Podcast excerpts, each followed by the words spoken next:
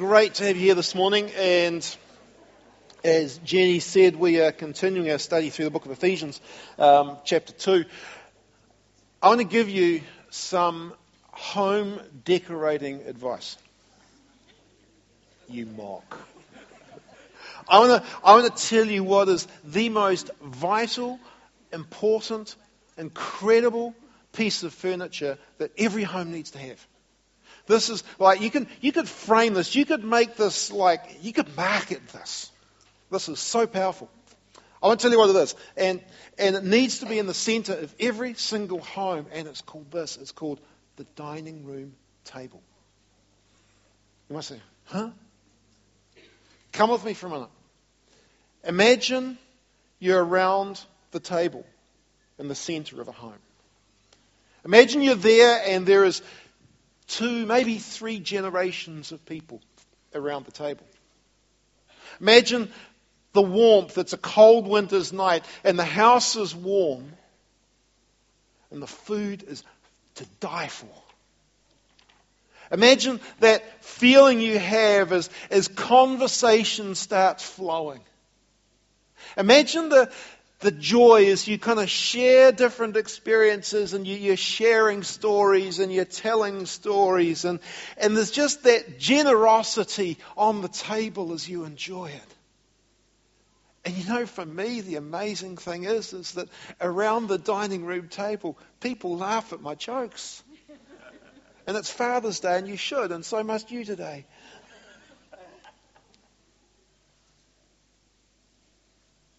There's a plan that God has for all of eternity. And it's found in Ephesians chapter 1, verse 10. It, it really is one of the linchpin verses to this whole series. It, the plan of God is this to bring unity to all things in heaven and on earth under Christ. The plan of God is to bring everything together under Jesus Christ. Things in heaven, the cosmos, and here on earth. The problem is this that things are not that way at the moment. There is not unity, there is disunity, there is brokenness, and there needs to be reconciliation. I want to talk to you this morning about reconciliation, about unity. And there's a question I just want to pop into your mind right at the start. We'll come back to it later on. I want to pop this question into your mind. What posture do you adopt in your heart and your mind when there is brokenness in a relationship? What posture do you adopt in your heart and your mind when there is brokenness in a relationship?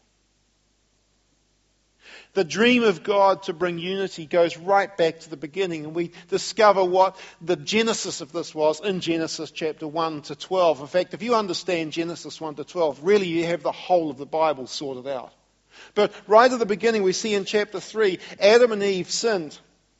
And when they sinned, that created separation from God.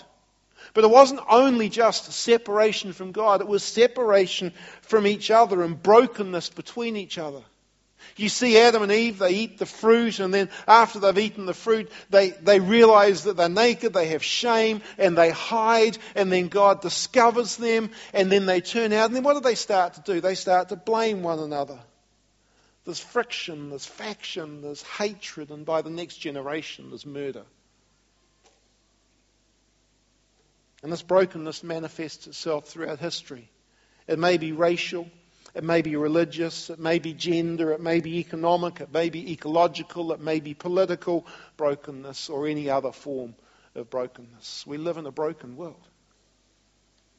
And like Adam and Eve, our natural response is to hide.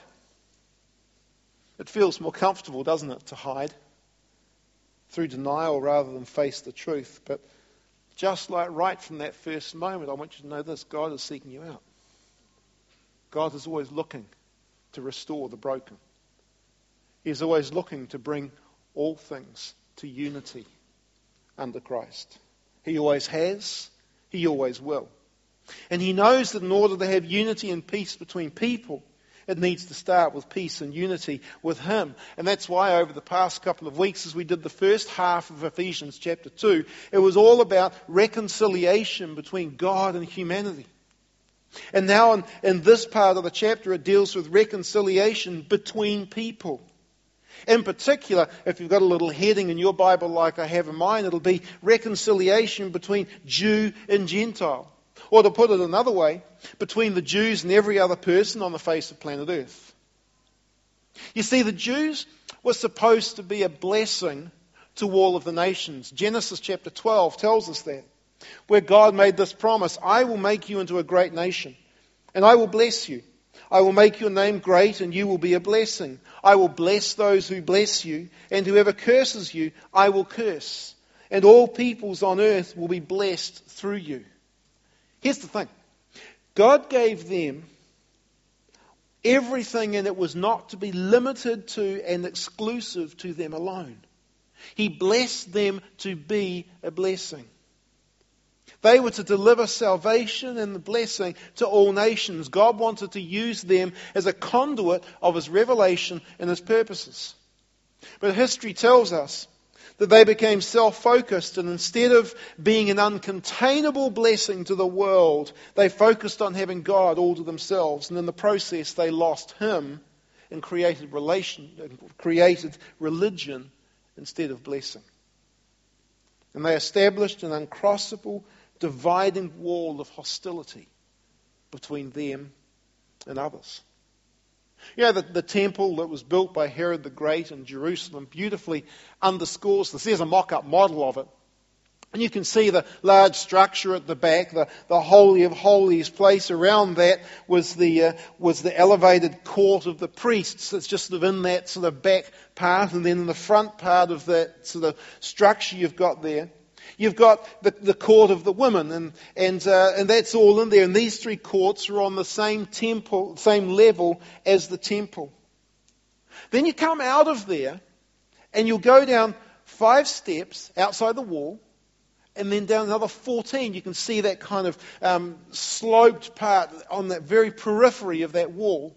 And at the bottom of it, you can see a fence, a wall, a dividing wall. And outside of that wall was where the Gentiles could go. The Jews could worship in the temple. The Gentiles were only allowed in the outer courts. And there was this dividing wall that separated them. Now, what's interesting is archaeologists have, been excavating, and here's a sign that they found. I love it. No foreigner may enter within the barricade which surrounds the sanctuary and the enclosure. Anyone caught doing so will have himself to blame for his ensuing death. They sure had come as you are sorted, didn't they?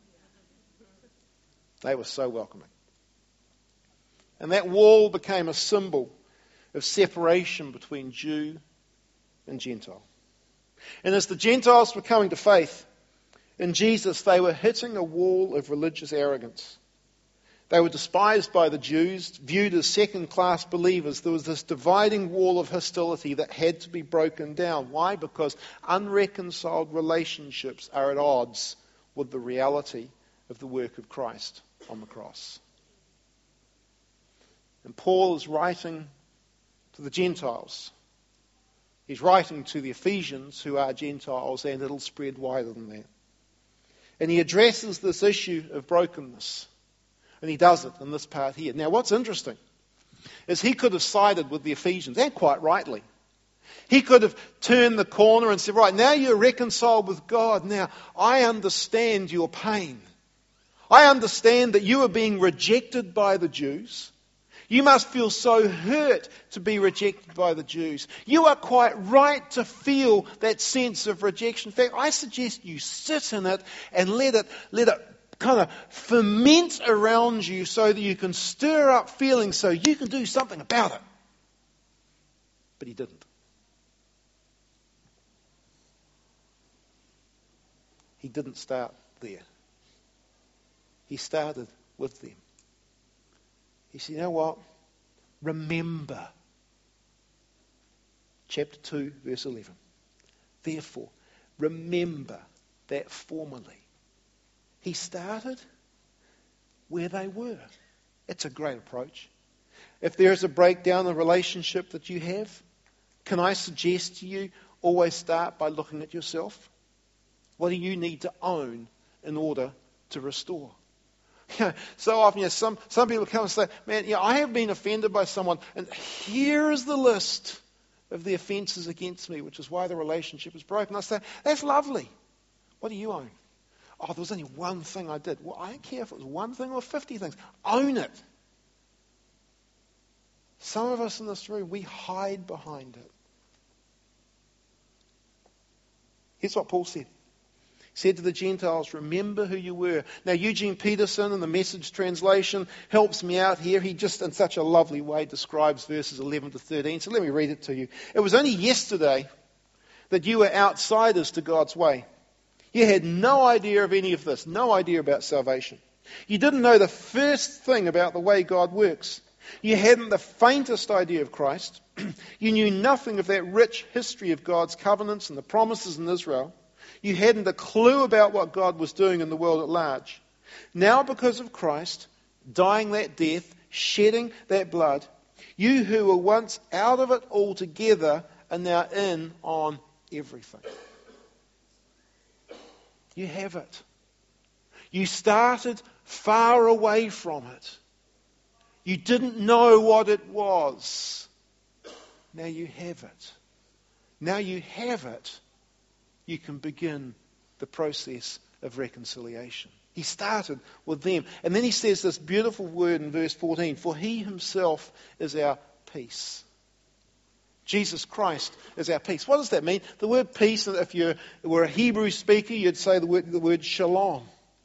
But you know, when we think of peace in the, in the West, you know, we tend to think of absence of conflict. You know, we think, you know, if, if we go for a, for a week without arguing, there is peace. You know, if we go, if we have a, you know, a few days where there's nothing gone wrong in the workplace, say, oh, it's peaceful. We basically define peace by the absence of conflict. That's about that much of the picture in that word peace. What it means is this. It means completeness. It means security. It means belonging. It means a settledness of heart and mind. It means absence of confusion. There is no second guessing. There is no, well, do they really, yeah, am I really with them or not with them? There is absolute clarity around belonging. There is this tangible expression of divine riches in your life. That is what peace is. Peace is this. It is being around the dining room table. Loved. Accepted relaxed, belonging, secure. One author puts it this way peace is the tranquility of soul, assured of its salvation. Through Christ, fearing nothing from God, and completely content with life here and now, a direct result of redemption. Well, how does Jesus secure peace for us. He himself is our peace who has made the two groups one, verse 14, and has destroyed the barrier, the dividing wall of hostility by setting aside in his flesh the law with its commands and regulations. His purpose was to create in himself one new humanity out of the two, thus making peace. And in one body to reconcile both of them to God through the cross, by which he put to death their hostility. He came and preached peace to you who are far away and peace to those who are near. For through him we both have access to the Father by one Spirit. Now remember, he's talking there to Jew and Gentile with a wall of hostility between them. And he says, right, here's how it goes. By setting aside the law, he removed any possibility that any person, no matter who they were, could claim bragging rights for acceptance by God. Unity point number one. Every person is a sinner in need of salvation. We find unity in our place of need. Secondly, he made one new humanity out of two. Out of Jew and Gentile, he said, I'm going to take you together and in Christ, I'm going to make you into one super humanity.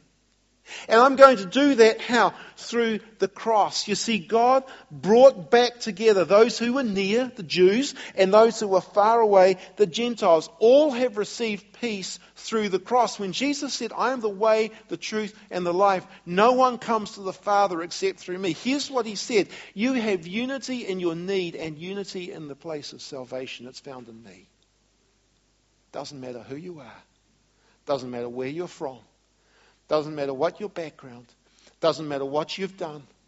Doesn't matter how good or bad or indifferent you might be, we all come united in our need and united with one Saviour. His name is Jesus Christ. Because through Him we have access to the Father by the Holy Spirit. You know, people will say, I can't get on with other believers. You know, there's, there's, a, there's a saying out there, I don't know who said it. It's, it's brilliant in some ways, but it's terrible in others. They say, I love Jesus, I just hate the church. You know, the church is filled with hypocrites. True. You know, the church is filled with people who don't, you know, do what they say. True. Here's the brilliance of it. We're all in need. We all come as we are.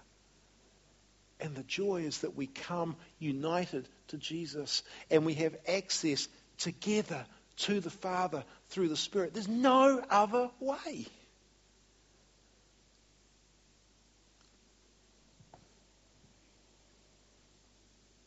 Consequently, verse 19, you are no longer foreigners and strangers, but fellow citizens with God's people and also members of his household built on the foundation of the apostles and the prophets, with Christ Jesus himself as the chief cornerstone.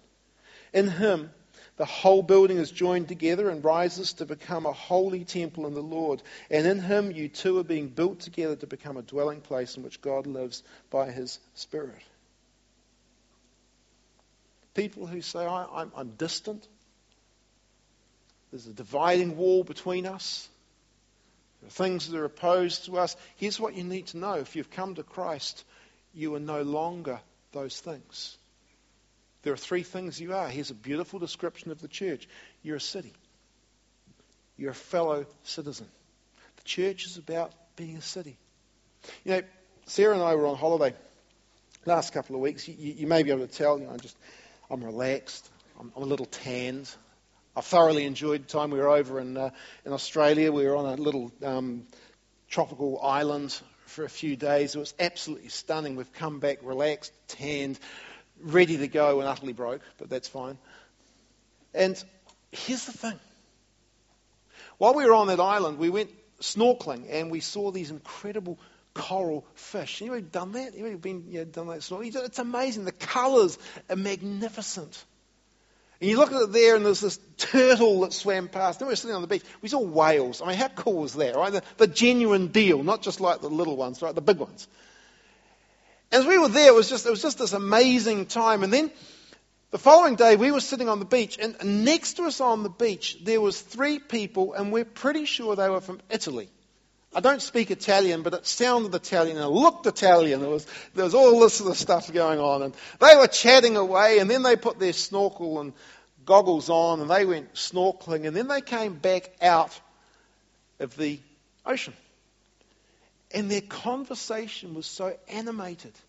And they were obviously talking about, because we'd been there and we'd seen it, we kind of knew, but, but they were talking about, uh, you know, obviously they'd been swimming and they saw, you know, fish and the big fish and the little fish and they were doing all these signs. And as we were listening to that in the Italian language of which I am an expert and know absolutely nothing about, it was like I was listening to a foreign language, which I was.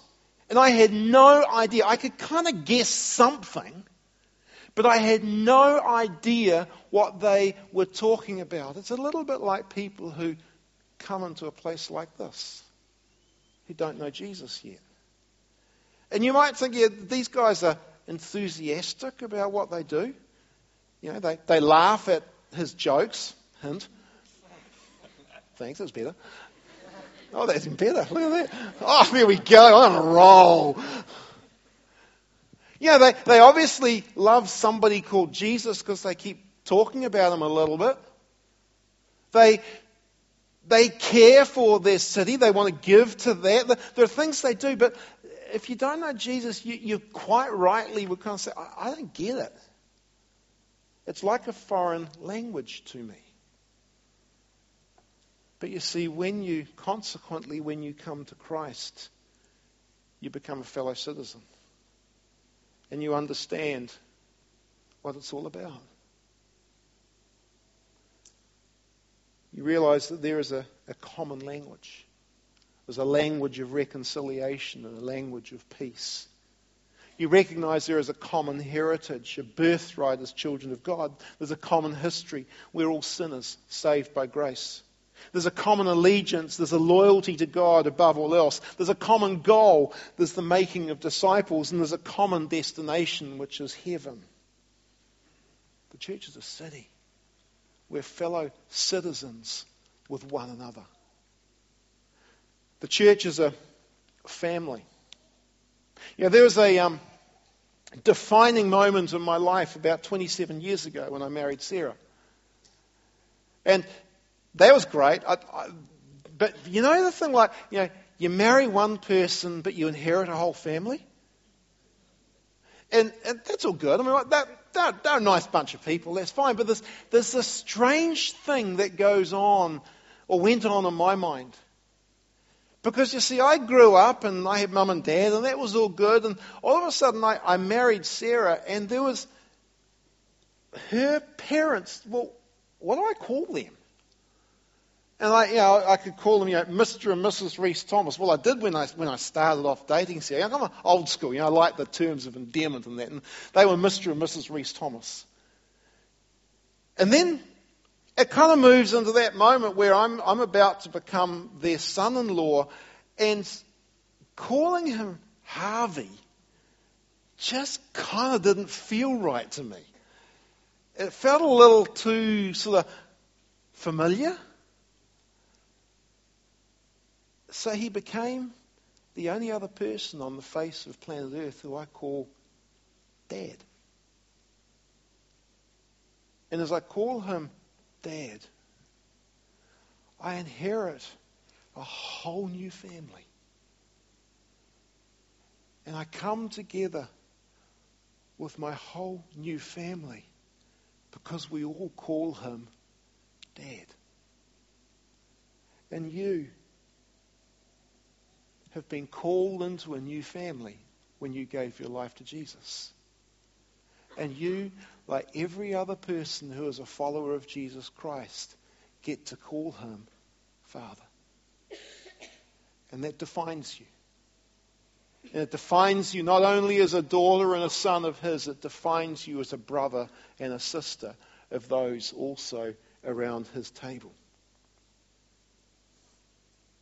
As a father,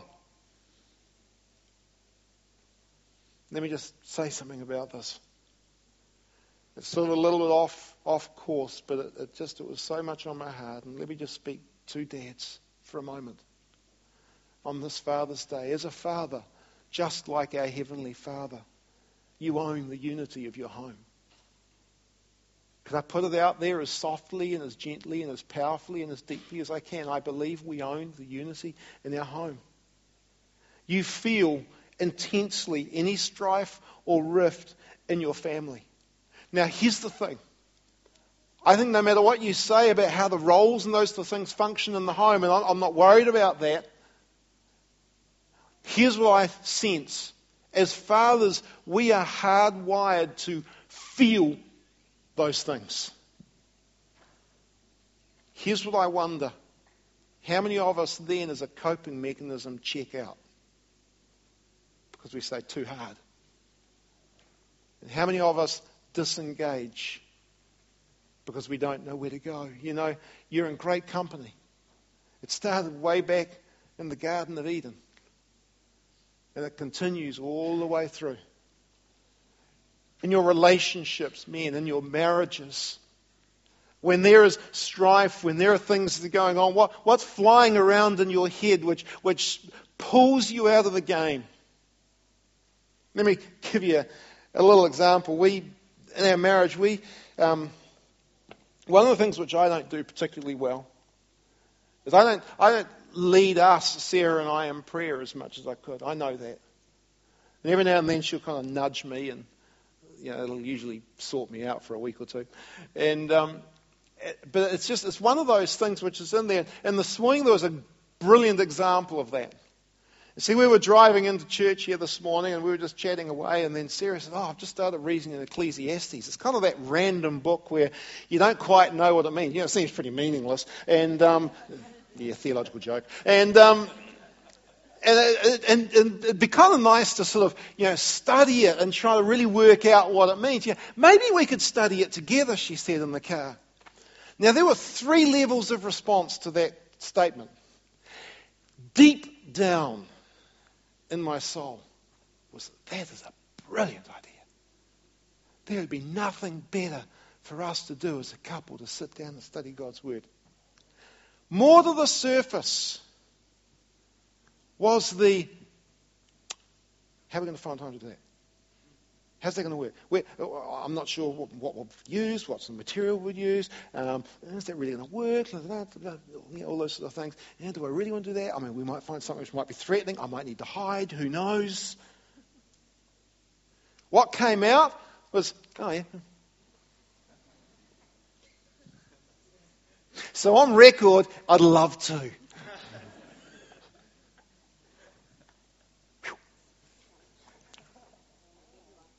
Yeah, I know. That's what they said in the first service. They said, You're on record. Yeah, there we go. So, so by this stage next year, Sarah will have sorted out Ecclesiastes. Um, and probably me in the process. Here's the thing the church is not only a city, the church is a family. And that family is built on the cornerstone of Jesus Christ. He defines the church. The cornerstone, if you go back to ancient architecture, is this it is the stone that is put there. Every, every wall takes its bearing from that place. The foundation takes its depth from that place. The way that you build a building is based on the cornerstone. He goes on, he says, on the foundation of the cornerstone and the apostles and prophets. What Paul was meaning in this phrase there was this those who delivered the Word of God as we now have it. Men and women, here's what he's saying. Build your home. If you want to know unity, the place to start is to build your home on the Word of God with Jesus Christ as its center. How present is God's Word in your home?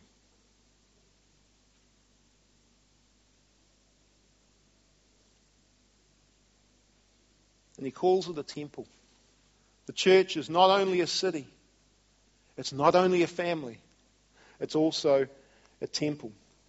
And in Jesus Christ, this whole building is joined together. And he, and he talks about this idea of temple stones. And, and Peter does the same thing where he talks about us being living stones. Here's the way that they did that. They built, when they built the temple, which the, the model of it you saw before, all those stones are of slightly different shape in dimensions, and they all fit perfectly.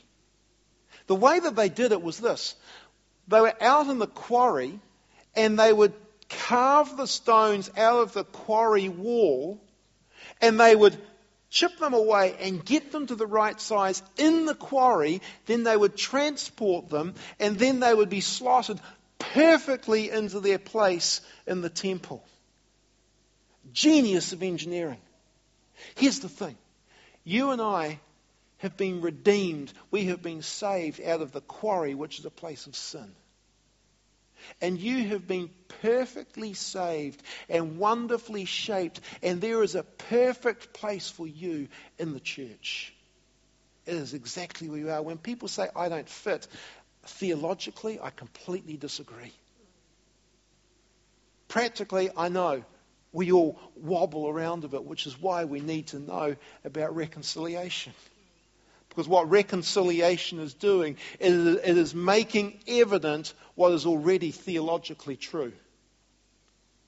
And here's the joy of what this means in the church. When we come to a place where we are shaped perfectly into the temple, we are transformed. You see, we come as we are, we are then transformed, so that we as a church, as the wider church, capital C of Jesus Christ, this city, this family, this temple, what happens is this, is there is unity, that it is filled with the glory of God. In other words, His character, His unity, and His holiness are displayed, and people look and go, what is that all about?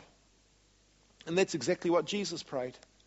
Do you realize that Jesus prayed specifically for you? There is a recorded prayer in the Bible where he had you on his mind. It's found in John chapter 17. He prayed firstly for himself, then he prayed for all of his disciples who were with him, and then he said this My prayer is not for them, that's those disciples alone. I pray also for those who believe in me through their message. That's you and me. That all of them may be what? May be one may be united. Father, just as you are in me and I am in you, may they also be in us. Why? So that the world may believe that you have sent me. Here's the thing. We talk so much, and rightly so, about going and proclaiming the message of the gospel. Absolutely true. We talk about going out and doing good work so that people can see the power of the gospel. Absolutely true. Here is the third and potentially even more powerful message it's unity in the church. It's you and I getting along with one another. It's God restoring what is broken. It's God taking what is fractured and making it whole.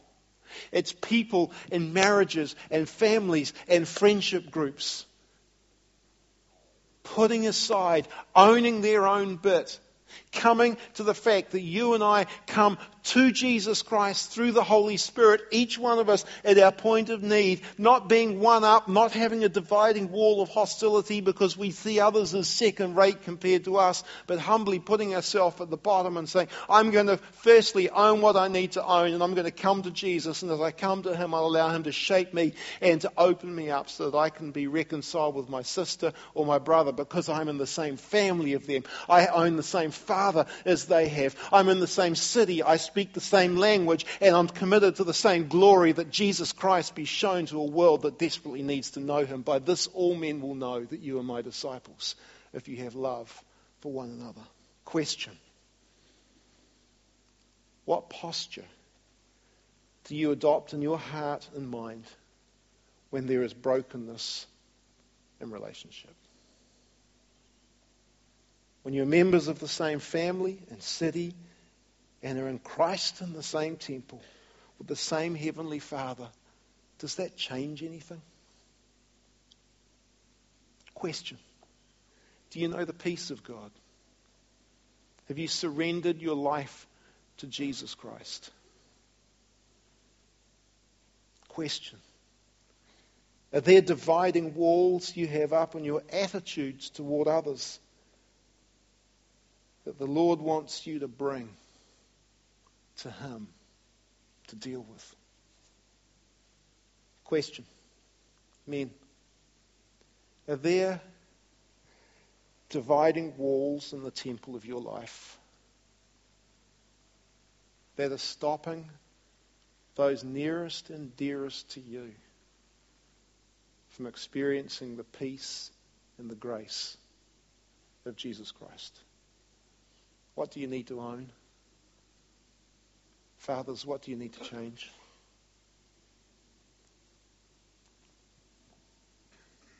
There is a table that Jesus set for us. It's known as the Lord's table. It's a place of unity. It's a place of vulnerability. It's a place of hope. It's a place of security. It's a place of identity. It's a place of peace. It's something we do each week as we take bread and juice. And Paul, in another letter to a different church, said, Every time you do this, examine yourself. I'm going to invite you to do that now.